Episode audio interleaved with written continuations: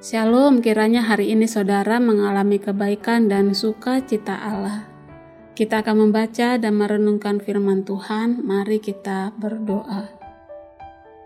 Ya Tuhan, kami bersyukur kepadamu atas segala kebaikan yang Kau sediakan bagi kami. Tolong kami supaya kami pun rindu lebih sungguh mengasihimu. Berbicaralah Tuhan, kami siap mendengar dan memperlakukan firman-Mu ini dalam kehidupan kami hari ini. Dalam Yesus Kristus kami berdoa. Amin. Firman Tuhan hari ini dari 2 Samuel 19 ayat 7. Oleh sebab itu, bangunlah, pergilah keluar dan berbicaralah menenangkan hati orang-orangmu. Sebab aku bersumpah demi Tuhan, apabila engkau tidak keluar, maka seorang pun tidak akan ada yang tinggal bersama-sama dengan engkau pada malam ini dan hal ini berarti celaka bagimu melebihi segala celaka yang telah kau alami sejak kecilmu sampai sekarang.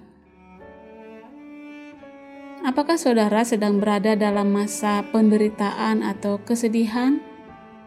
Tuhan sering menggunakan waktu-waktu ini untuk mengubah hati kita, anak-anaknya, dan meningkatkan belas kasih kita bagi orang lain hati Daud dimurnikan melalui penderitaan dan kesedihan. Seolah-olah dia belum cukup menderita sampai sekarang, seperti yang telah kita baca kisahnya di pasal 19. Daud sedih, berkabung karena anaknya Absalom telah mati.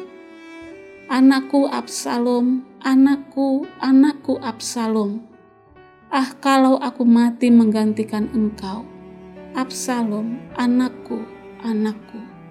Demikian perkabungan dan rintih hati Daud. Dia kemudian diberitahu dengan tidak pasti oleh Yoab bahwa dia harus menguasai diri dan harus keluar dan mendorong pasukannya yang baru saja memenangkan pertempuran besar baginya melawan musuhnya. Kemudian Daud mengubah sikapnya. Dia bangkit dan melakukan persis apa yang diminta untuk dilakukannya. Daud tidak hanya berubah pikiran, Simei juga melakukannya.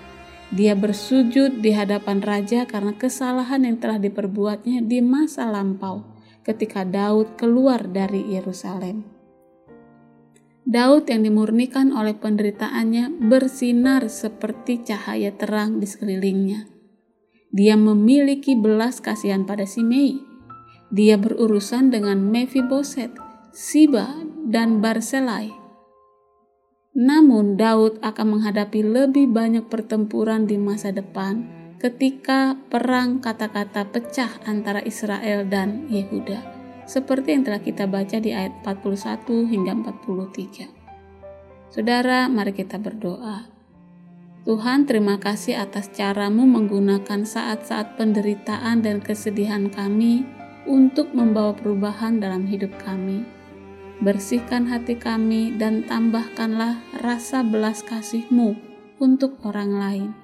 Dalam Yesus Kristus kami berdoa. Amin.